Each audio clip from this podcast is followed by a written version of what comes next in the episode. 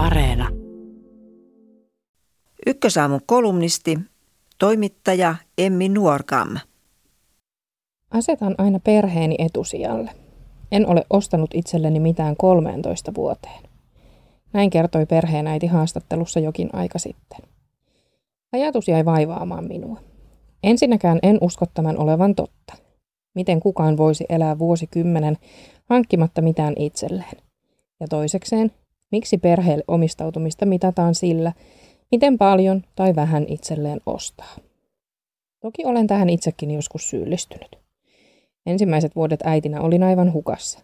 Kuvittelin, että äitiyden tärkeimpiä mittareita ovat väsymys ja uhrautuminen.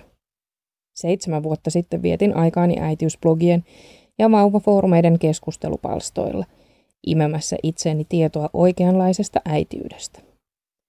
Foorumeilla valitsi epävirallinen kilpailu siitä, kuka oli eniten kiintynyt ja läsnä. Internet teki näkyväksi ilmiön, joka on toki ollut olemassa jo pidempään. Kainoilemme ja kursailemme, kun puhe kääntyy meihin.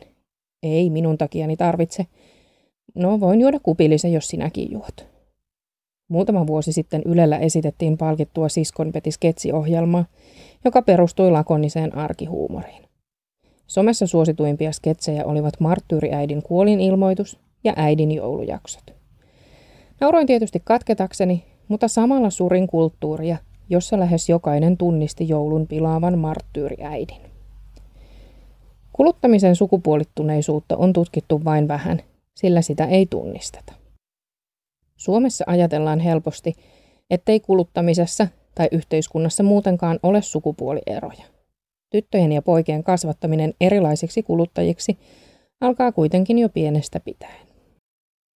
Kulutustutkija ja Jyväskylän yliopiston sosiologian professori Terhi Anna Vilska on havainnut, että kun pojille ostetaan jotain, heidän ajatellaan herkemmin tarvitsevan sitä. Tyttöjen kohdalla taas puhutaan helpommin haluamisesta. Sama ilmiö näkyy aikuisuudessa siten, että naisten kuluttamista pidetään usein turhana. Naiset myös häpeilevät ostoksiaan huomattavasti enemmän kuin miehet. Ilskan mukaan rahaan liittyvät tottumukset ja kulutuskäyttäytyminen ovat pysyneet vuosia muuttumattomina, vaikka sukupuoliroolit muuten olisivatkin muutoksessa. Ajattelemme edelleen, että naisten kuluttaminen on leväperäistä tuhlaamista, vaikka tutkimusten mukaan naiset ovat arkipäivän kulutuksessa säästeliäämpiä kuin miehet. Kulutuksen sukupuolittuneisuutta edistää myös se, millaisia asioita yhteiskunnassamme arvostetaan. Pidämme estetiikkaa turhana, kun taas teknologiasoppailu on tarpeellista. Tiedämme, että rumat ne vaatteilla koreilee, mutta oletteko koskaan kuulleet ruman koreilevan kotiteatterijärjestelmällä? Ilskan mukaan kansainväliset tutkimukset näyttävät miesten olevan myös itsekäämpiä rahankäyttäjiä. Palkankorotustilanteessa mies ajattelee korotuksen olevan omaa rahansa, nainen perheen rahaa. Kulutuskäyttäytymisen välillä kuilua repii myös naisten pienempi palkka. STTK on mukaan naisten euro laski tänä vuonna entisestään.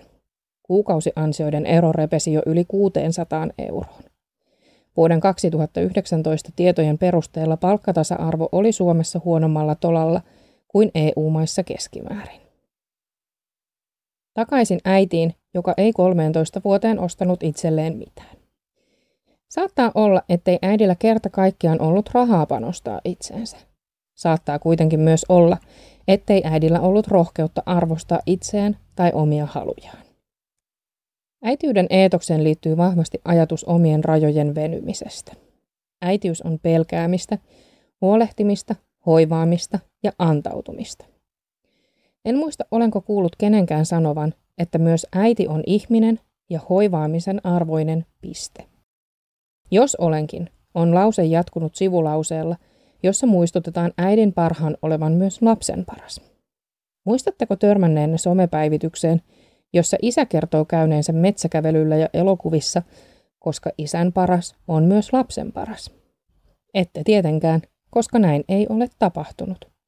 Isä saa olla oma yksilönsä, äidistä tulee perheensä näkymätön jatke. Voisiko tänä vuonna jokaisen äidin tärkein joululahjatoive olla ripaus itsekkyyttä ja jotakin sellaista, mikä ei hyödytä ketään muuta? Itse aion toivoa aikaa, hiljaisuutta – ja ravintolalahjakorttia. Ihan vain itselleni.